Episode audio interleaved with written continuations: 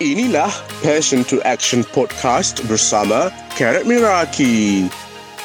Di mana anda boleh dengar action steps untuk berankan servis anda sekaligus menaikkan bisnes anda. Jom kita dengar episod kali ini dengan host kita, Karat Miraki.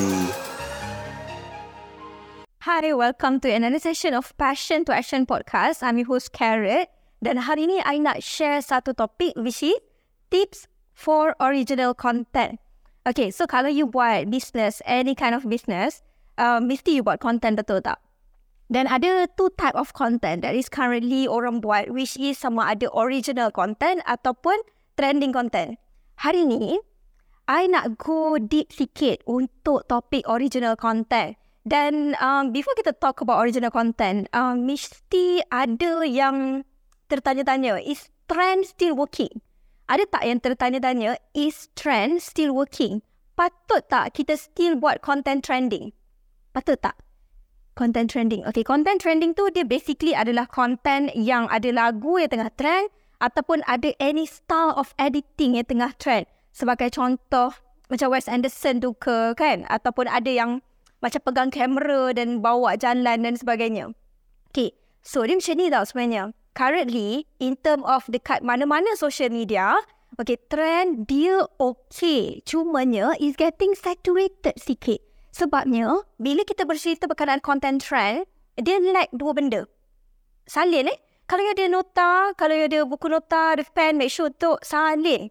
Dia ada dua benda yang kurang dekat trend, ada dekat original content.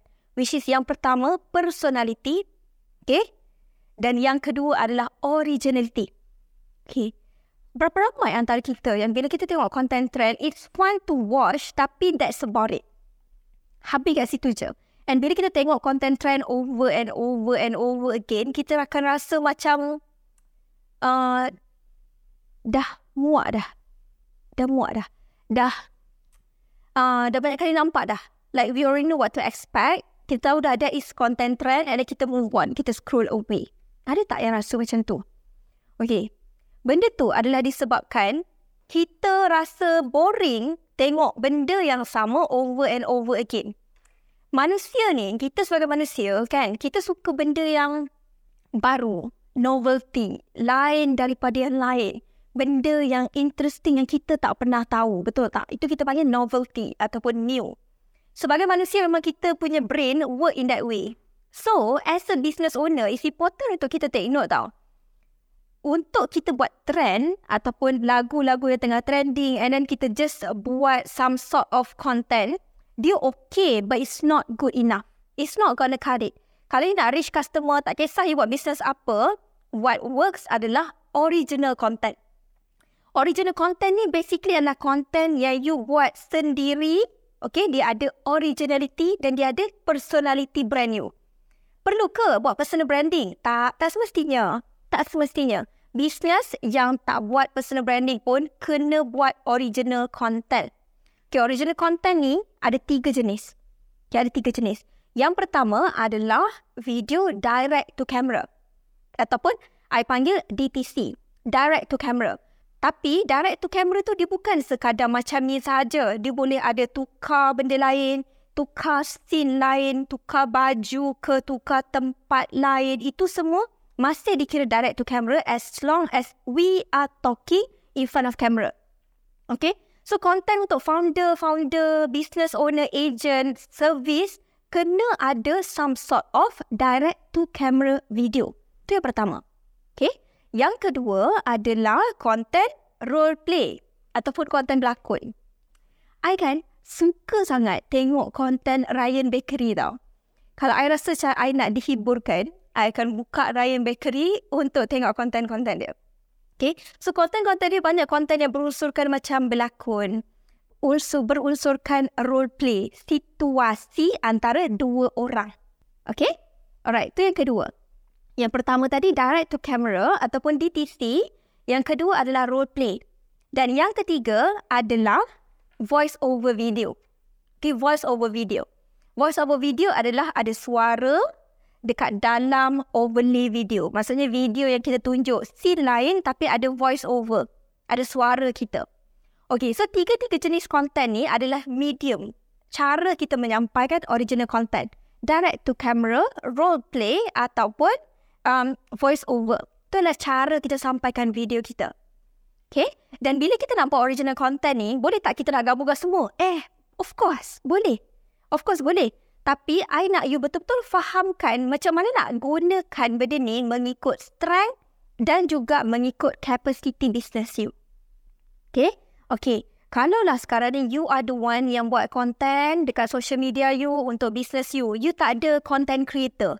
You tak ada um, marketing department, marketing team untuk assist you. Okay, so sekarang you are the only one. So kita nak kena tengok strength you sebagai content creator. Sama ada you founder ataupun you any business owner, you yang kena buat content tu. Okay? So it's important untuk acknowledge kat mana you punya strength. Kat mana you punya strength. Dan strength orang lain-lain tau. Dan taste consumer di luar sana pun lain-lain. So, bila kita cari yang mana yang kita rasa, apa nama? kita boleh buat dengan baik, okay, benda tu akan bantu untuk orang di luar sana nampak benda tu sebagai keunikan kita. Okay? So, adakah you pandai bercakap? Okay, macam nak tahu? Okay, okay. I bagi satu. Option yang pertama, direct to camera. Okay, macam nak tahu you patut buat direct to camera? Okay, direct to camera sesuai kalau you nak buat video mengajar ataupun video untuk educate Okay, itu sesuai untuk buat content direct to camera. Satu. Okay. So, content direct to camera ni usually semua business ada je benda yang kita boleh educate. Tapi ada certain orang ataupun certain business owner memang tak minat. Rasa benda tu tak interesting di mata dia. Okay. So, tak payah buat direct to camera. Ambil option lain. Okay. Dan one of the requirement untuk direct to camera adalah you kena fasih bercakap communication skill adalah one of the most important thing yang you kena improve. Ah, so kalau you rasa you are naturally good at speaking, maksudnya bila you jumpa orang kat luar sana, you boleh sembang. You boleh sembang, you ada benda nak cakap, okay, itu tanda-tanda you boleh gunakan direct to camera video sebagai one of your strength. Okay, itu yang pertama. Yang kedua, role play. Role play pula adalah dia apa dia punya requirement apa requirement role play? Okay, requirement role play jatuh kepada, okay, dia jatuh kepada uh, pandai berlakon tak? Okay, pandai berlakon tak? Uh, so, content role play ni usually adalah content uh, di mana ada dua karakter, okay, dan ada dua conversation yang berlaku. Macam Sheila, tahu tak? Yang trend dekat TikTok tu. Sheila, yang tu. Thanks, Tommy. Uh, that is one character, a contoh role play.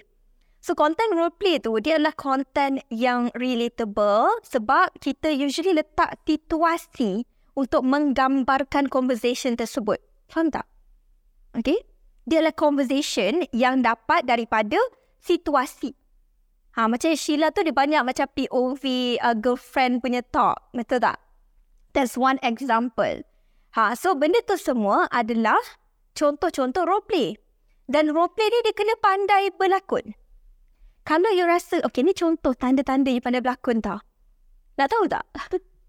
Contoh-contoh you pandai berlakon adalah bila you boleh mimik orang, okay, dan orang yang dengar tu faham apa yang you cakap. Dia faham yang you cakap. Maksud dia sini, tahu tak kalau you macam bergosip kan, you bergosip, you tengah bercerita pasal CA ni, dan you boleh ulang balik dengan suara, dengan suara CA nada, cara pertuturan untuk menggambarkan situasinya, itu adalah tanda-tanda you pandai berlakon. Dan dia tak adalah semestinya berlakon level artis. Kita berlakon level kita lah. Okay, kita berlakon level kita. Macam I kan, sebelum I start buat video role play, sebelum I start video role play, I suka bercerita dengan my husband tau. Sebab uh, malam-malam, okay, bila um, I balik kerja, husband I balik kerja, I akan bercerita about my day sama daripada dulu lagi lah. Ha, daripada dulu lagi, daripada zaman dulu-dulu, memang I jenis akan bercerita about my day and everything that is going on. Okay? Dekat my husband. Okay? So, apa yang terjadi adalah, I suka cerita, dan ni husband I cakap tau, I suka cerita in a way yang suara I bercakap tu, dia define karakter A dan karakter B. Maksudnya dia tahu, oh ini orang tu punya cakap, oh, orang ni tu respon. Oh dia orang ni cakap, atau orang tu respon. Okay? Benda tu I never thought as my strength. Dia selalu cakap lah, dia kata, you cakap sebiji macam ayah. Kadang-kadang I imitate ayah I cakap. Like conversation I had with my dad, I akan cerita dekat husband I. And dia cakap, dia cakap sama macam ayah. Dia kata macam tu. Boleh tahu tu ayah, tu I. Ah, di situ lah. I never thought it was a strength tau. Okay, ada, apa strength you? Strength you pandai mengumpat. Faham tak? Faham tak? So, uh, apa yang terjadi adalah bila I dah start untuk uh, try different type of content. Dan it, I realise yang rupanya macam, oh, bila I berlakon ataupun buat video roleplay tu, I ada niat untuk splitkan that character. Daripada intonasi, cara bercakap dan sebagainya. Okay? So, itu adalah tanda-tanda kalau you rasa you pun macam tu, you boleh you boleh try untuk explore untuk buat content bentuk roleplay. Dan I nampak ada komen tadi yang cakap, uh, you apa? Cakap laju. Ramai je antara kita yang jadi cakap laju. Dan tak ada salah pun cakap laju. Sekarang ni, cakap laju tu adalah consider sebagai a plus dekat social media. So, apa tau? Sebab you boleh capture people's attention straight away. Laju. Dan content social media is getting like shorter and shorter and shorter tapi dia compress info tu dapat ataupun value tu dapat. So, kalau you rasa you cakap laju, that is actually a good sign. Okay? So, apa yang you nak kena tengok adalah kita nak make sure yang you boleh bercakap laju tu, message-nya pun sampai. Bukannya macam bercakap laju. Laju ni cakap ni. Tapi, bila orang dengar tu orang macam, you nak cerita apa? Ha, kalau yang tu maksudnya communication skill perlu di-refine. Perlu di-refine. So, bila when we communicate better, kita tambah dengan laju tu, it makes to a engaging video. Ha, dapat something tak so far? Daripada apa yang I share ni. Ha, I kalau buat live kan, I I terus masuk mood cikgu tau. I terus auto-auto masuk mood cikgu. Maksudnya, I rasa memang I suka mengajar. I memang suka mengajar. Dan bila I buat sharing, bila I share anything and I love sharing all sorts of different things dan dia auto masuk minda cikgu tu. Minda cikgu, cara bercakap pun cikgu. Adakah I bercakap macam ni on daily basis? Tak, of course tak. Kalau I borak dengan orang lain, cara bercakap I lain. Ha, tapi bila I buat live, bila I mengajar dalam kelas, macam ni cara I bercakap. Ha, macam cara I bercakap. Ha, faham cikgu dapat sesuatu. Okay, good. So kita kembali kepada original content. Okay.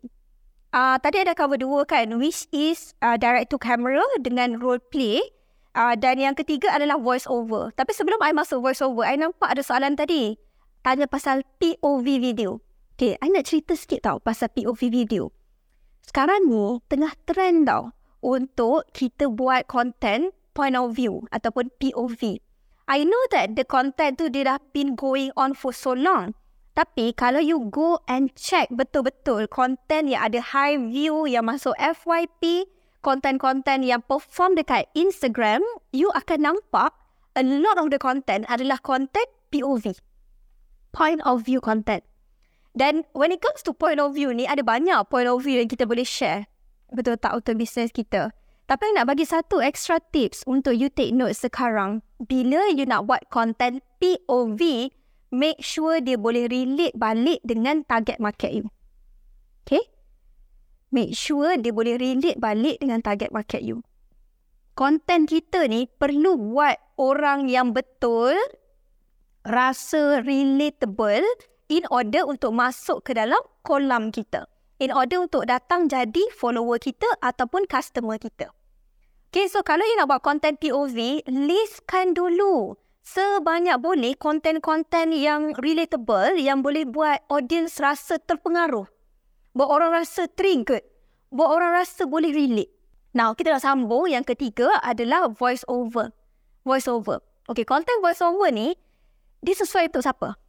Okay, konten voice over ni basically adalah konten yang you record suara belakang tabir. Okay, Selepas video tu siap and then you record suara you. Okay?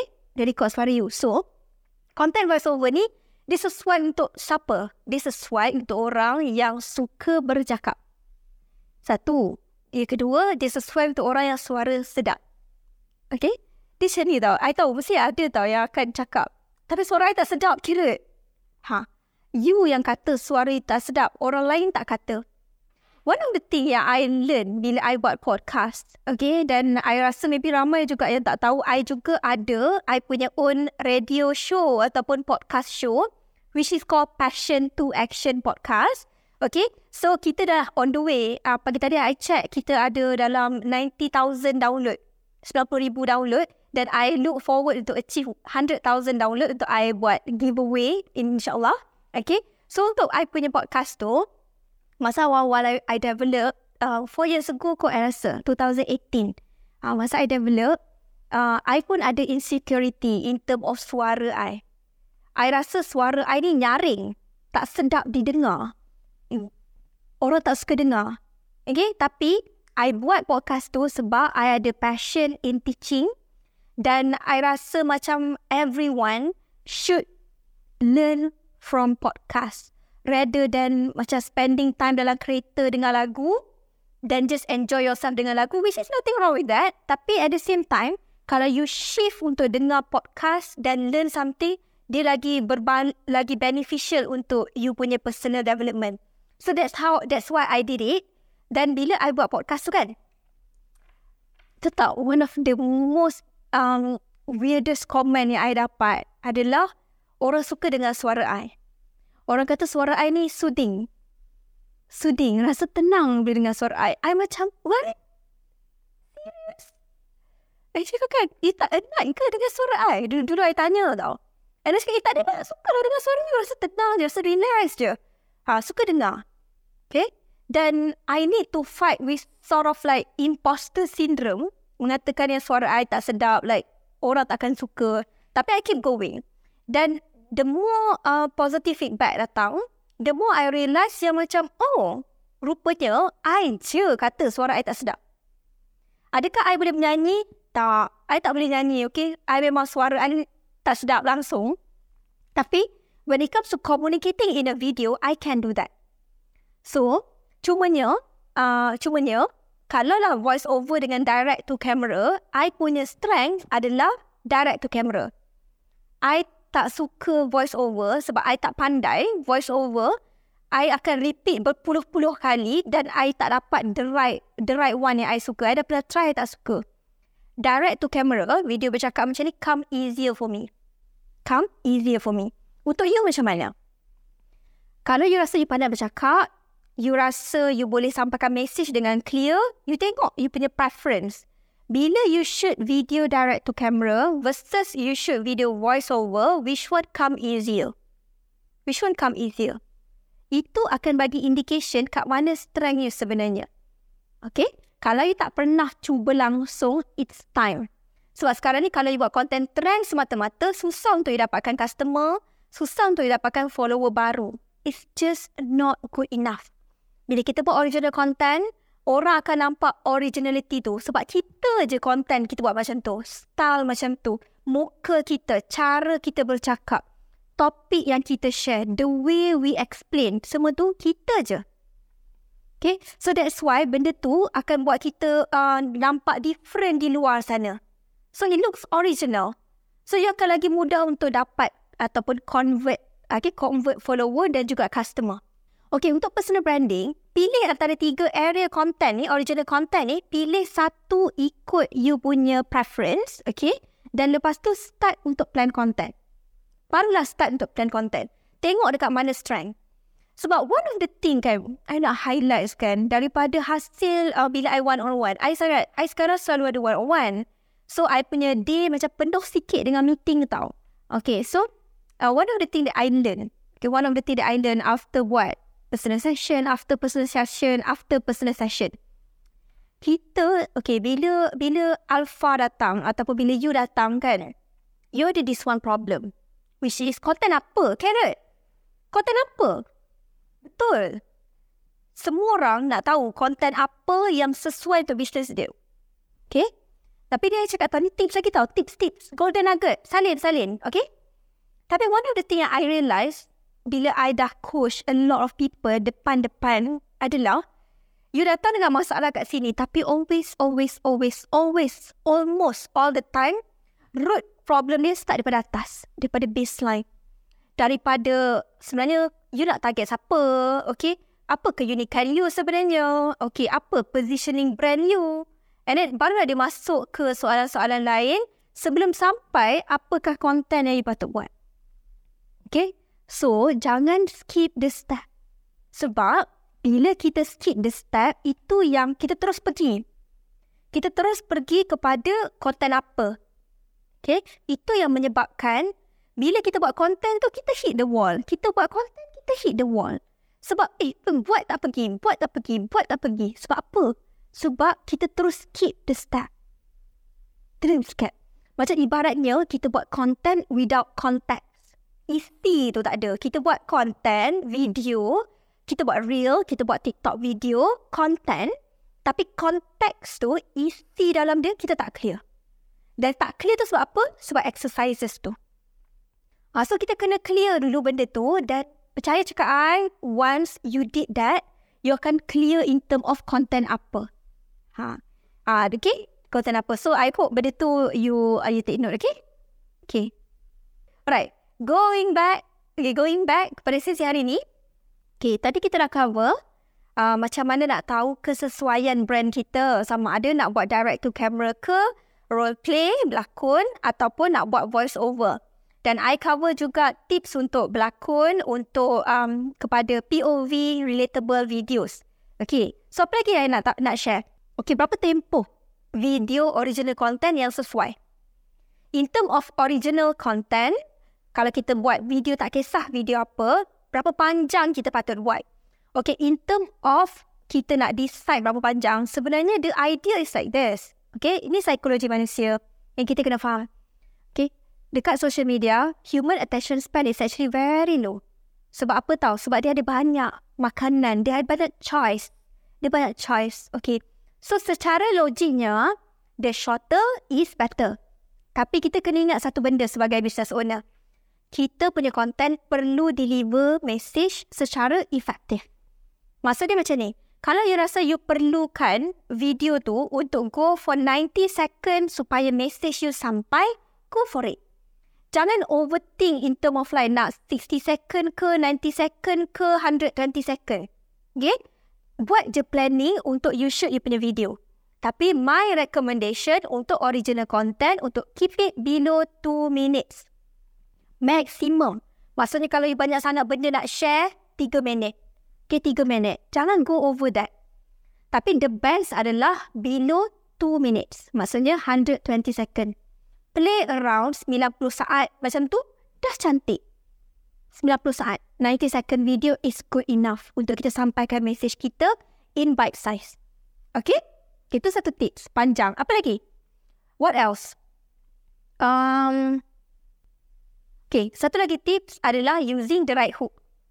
Okay, using the right hook. Okay, bila kita nak buat original content, orang tak kenal kita lagi. Dan orang nampak kita dekat luar sana, sama ada dekat FIP ke mana ke, they don't know us. Kita kena imagine macam tu, they don't know us. Okay?